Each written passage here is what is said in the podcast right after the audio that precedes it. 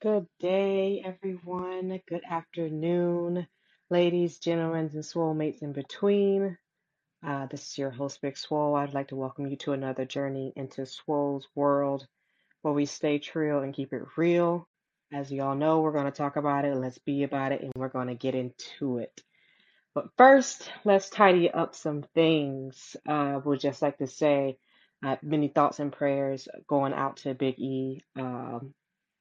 And it's just sad to always see someone in the business take a fall, take a stumble like that, and just wishing him just the speediest recovery and just getting better in general. And I'm so happy that he still has a smile on his face, even in the midst of going through such, as one can think of, devastating and shocking,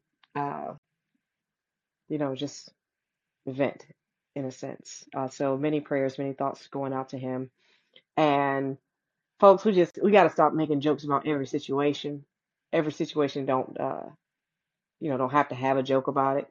This is something serious, especially with dealing with his neck and everything.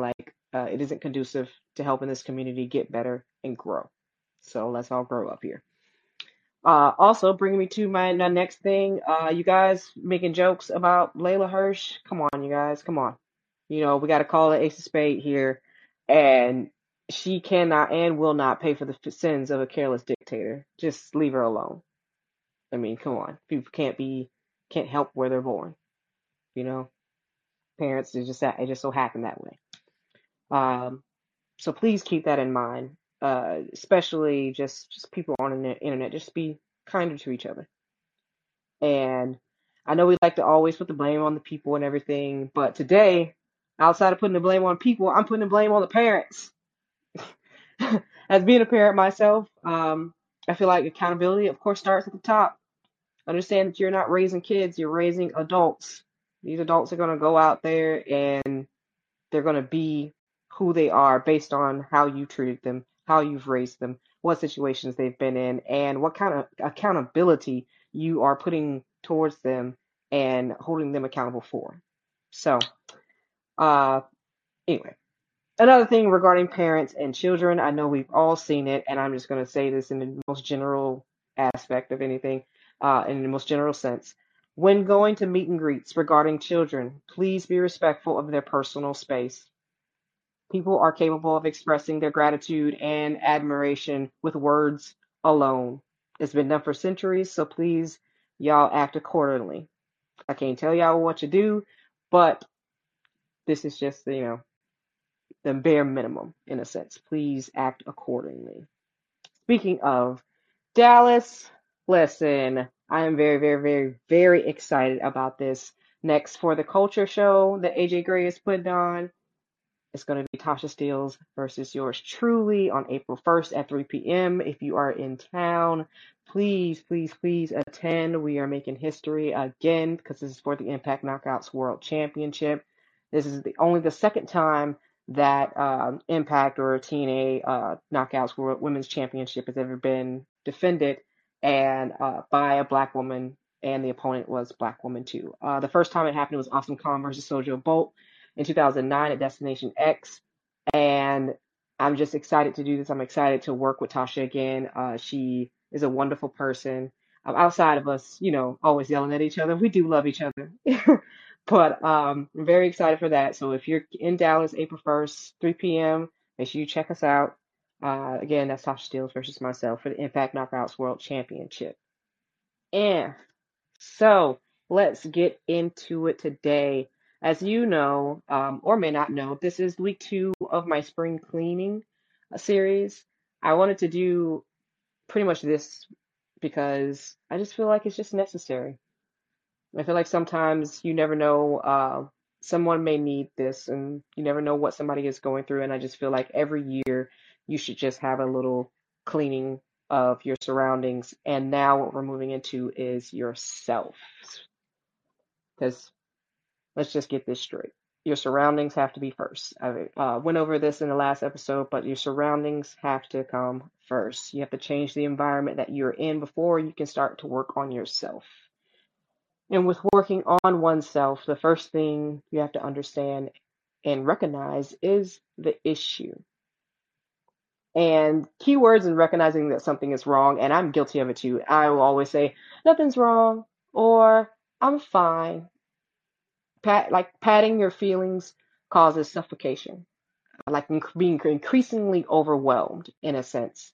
So you please watch out for those keywords of, no, nothing's wrong, or I'm fine. And also in the opposite aspect of it, saying I'm perfect, or I don't need any help. Honey, everyone needs help. Perfection already came and went, and it wasn't with you. No one is perfect, and practice makes better. Practice never makes perfect, ever. So don't try to sit there and be like, oh, I don't need this, I don't need this. So everybody needs a little bit of help. Everybody has some type of issue. It's just you got to grow up and you got to face those issues, because life is about giving and receiving. People cannot just give all the time, and understand that you can't pour from an empty cup, and receiving is just as important as giving. One of the most important forms of help a person can receive is from oneself. If you don't help yourself, how are you going to help others? Because there's somebody out there that their life depends on your actions. My parents always told me that. They're like, your life, your everything that you do, somebody is probably always watching you, or they're waiting for you to become that new person that you're scared to become. So an annual spring cleaning really should be the minimum for yourself. You got to shed that old person, and you have to find yourself, and you have to become whoever you need to become so that you can further your career, so you can further your life, and so you can make that impact where it needs to be made. And if you know yourself and need more work, then do so. Because working on your inner self is so important.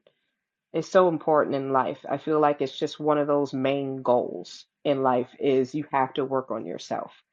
And one thing that I like to do is called shadow work. That's when you're working on your inner self.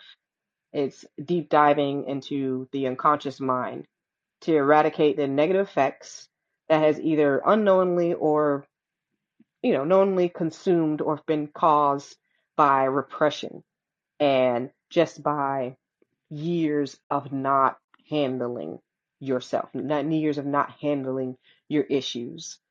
I see a lot of people talk about how dealing with stuff like this is dark for some people. That's why some people call it the dark side.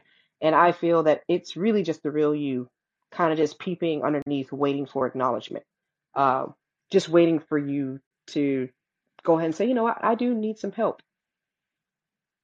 But one of the ways that I know that I've acknowledged my unconscious side is I started to see myself in other people that was around me in different kind of traits that I didn't want to see. So generally when I saw that, I knew that I needed to tap in. I needed another way to unearth all those hidden and suppressed emotions of myself. And I did it by asking the hard questions. You have to uncover the why behind it. And that, when I tell you, it was very, very tough. Asking why certain behaviors trigger an emotional response for me. Asking those type of questions, especially in the midst of going through it, you're like, why am I acting like this? That's a part of the shadow work. I like to think of it as there's a pail full of water in a well, and every why and every question that you ask yourself pulls the rope upward. And I feel like the outcome is it's going to be just like that water. It's going to be refreshing. It's going to be soothing to your mind, body, and your soul. Another way outside of asking those whys is journaling. Me personally, that's my personal choice. I like to find patterns and make connections and see them visually on paper. That is very reflective when I can see the words, when I can see my issues just plain as day. That I wrote out, that I sought out. I feel like I personally have a bond with writing, and whatever you do in shadow work, I feel like you have to have a bond with whatever you're using as your outlet. Me personally, I have this book called Burn After Writing. It's one of the, it's like a prop book. You can get it from any like Barnes and Nobles or Books a Million or anything like that. And it just allowed me to be honest with myself, because I did not want to answer all those questions. I did not, trust me. But knowing that I was going to be better on the outside when everything was done and I could burn this book, I'm going to be better because I'm going to be honest with myself. Like I said, I have a bond with writing, so this was just easier for me to have all the questions and then just write exactly how I was feeling. Another way is by meditation, bringing some type of stillness to your life, quiet your mind. It can either be with silence or with music. Like I said, whatever helps makes it personal for you. If you have a bond with certain type of music, you can play it low. I'm more partial to Sade because I'm just an old soul. So if you want to listen to the music and while you meditate, but just something that you can quiet all the noise around you and speak to yourself and be 100% honest with yourself. Because, honey, you ain't got the lie to kick it. And you damn sure ain't got the lie to kick it with yourself. At least you shouldn't have to. Because once you're honest with yourself and have recognized the issues, it'll make releasing the trauma so much easier. Understanding the trauma is in the past. And most people feel like, oh, it's present, it's right now. But no, the trauma is in the past. What you're feeling is the remnants of the experience. Acknowledging the past in shadow work is a great start, but I feel in order to eliminate the traces of the trauma, you have to understand the lesson. Because out of everything in life, there is going to be a lesson behind anything that happens in your life. Every instance, every circumstance in life has a lesson. And once you've learned that lesson, people can move on. You can move on. I feel that most people are stuck in life, and trust me, I used to be one. I will only speak on what I know and what I've experienced, but I feel like most people in life are stuck because of self-blame or depression or an anxiety of figuring everything out. On my end, I developed a coping strategy to be independent, which left a feeling of isolation. I used to feel so alone, but so independent at the same exact time. Like I had to identify my issue and my own learned strategy so that I could get to the root of my issues. It caused me to have like a revamp in my approach and how I approach certain things in life, and to make sure that my needs are met without having a strong Black woman persona, in a sense. I don't need anybody, but I do need someone. And uncovering that hard shell, that hard outer masculine energy was just easier to identify with the tools of meditating and the tools of journaling and writing things down, asking myself these hard questions. Oh, well, why am I acting like this? Or why do I have this wall up when someone tries to help me? I should want help. Everyone should be receptive to help. And I just felt like, I was like, why am I so against anyone helping me? I will help everybody and their mama and their auntie. And, but when it came to myself, I had to do it all by myself. I couldn't extend that hand out. I couldn't ask for help. I wouldn't take any handouts or anything like that. So just come into that light. Really just help with those tools that I used, especially active listening. I have done many episodes about active listening, but I used to be the one ear, going one ear and out the other type of person, especially when it pertained to people that were close to me. I wouldn't listen to advice. I would listen, but I wouldn't be hearing them. So active listening was definitely a tool that I used. I used speaking to someone. I go outside and I speak to the elements and to the universe and to my ancestors, angels, to God, inner self, whoever I want to talk to or listen to or anything like that. I go and I speak to them so that I can get my words out, so that I can lighten my load in a sense, because I feel like everybody needs somebody to talk to. And me personally, I'm an empath and I like suck in everybody's energy and everything. So sometimes me giving myself so much to everybody isn't a good thing. But when I talk to other things like water and earth and everything like that, it just helps, because those things are, like I said, more receptive to everything that I am saying, and not just, oh, I'm putting my burdens on someone else. Because I don't like to put my burdens on anybody else. Another thing that I found out about myself is that I don't like to burden anybody with my troubles. So these are just things that pretty much become unearthed as I'm going through this process. The third tool that I used was intentional movement. I learned that people store unprocessed tension and emotions in their bodies. And by using movements, it helps release this like stored up energy in your body, like dancing, belly breathing exercises, yoga, combat sports. My personal favorite is stretching. I carried a lot of sexual trauma in my hips.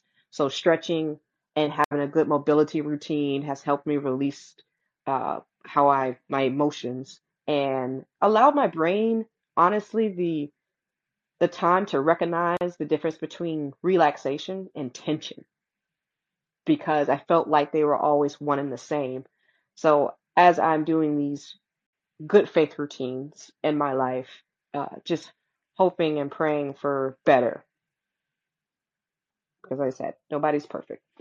But in between all of that, unpacking everything, I guess that you say is wrong, all your issues, all your lifetime of difficulty, your lifetime of painful trauma and emotions can be exhausting. Like when I tell y'all, I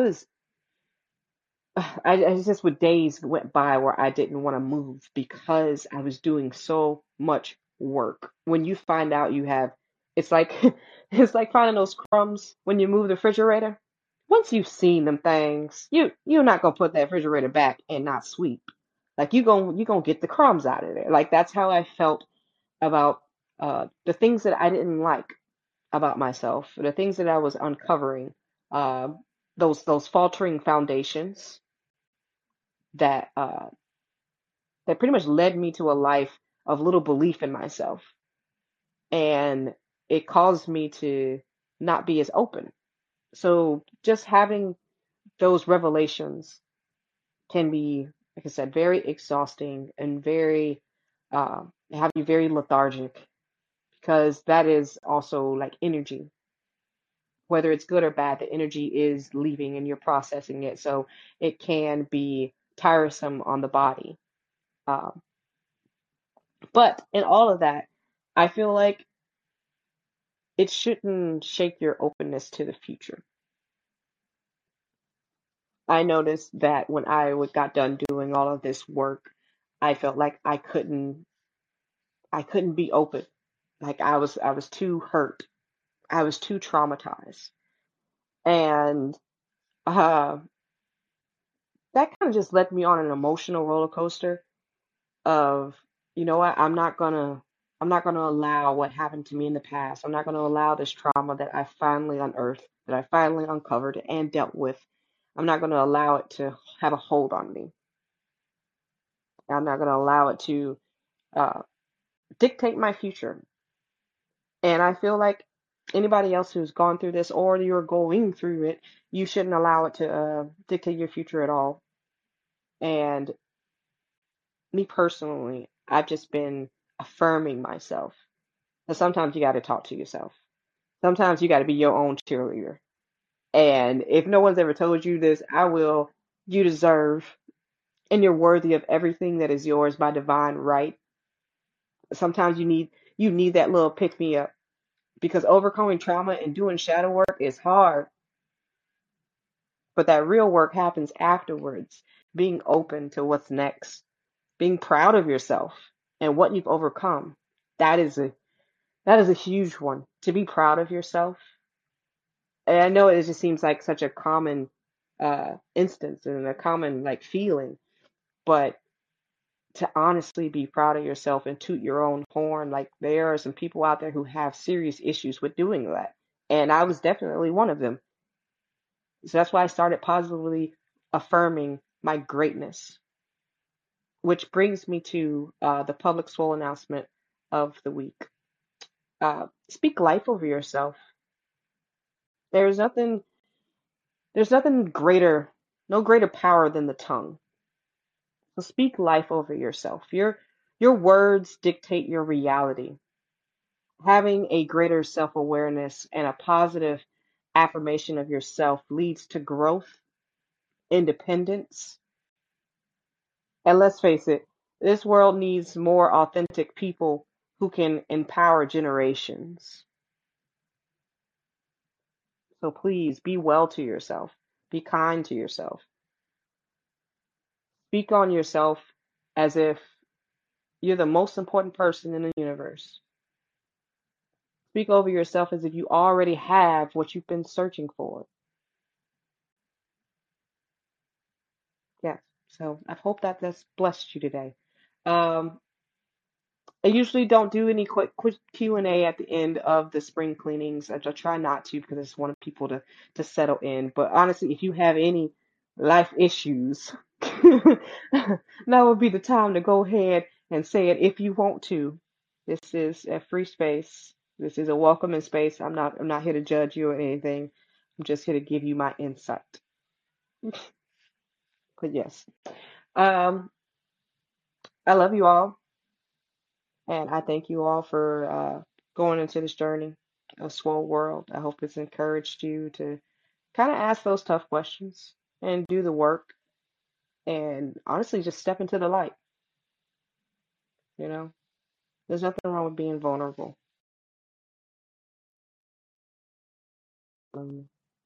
Look, that must mean something. She must want something.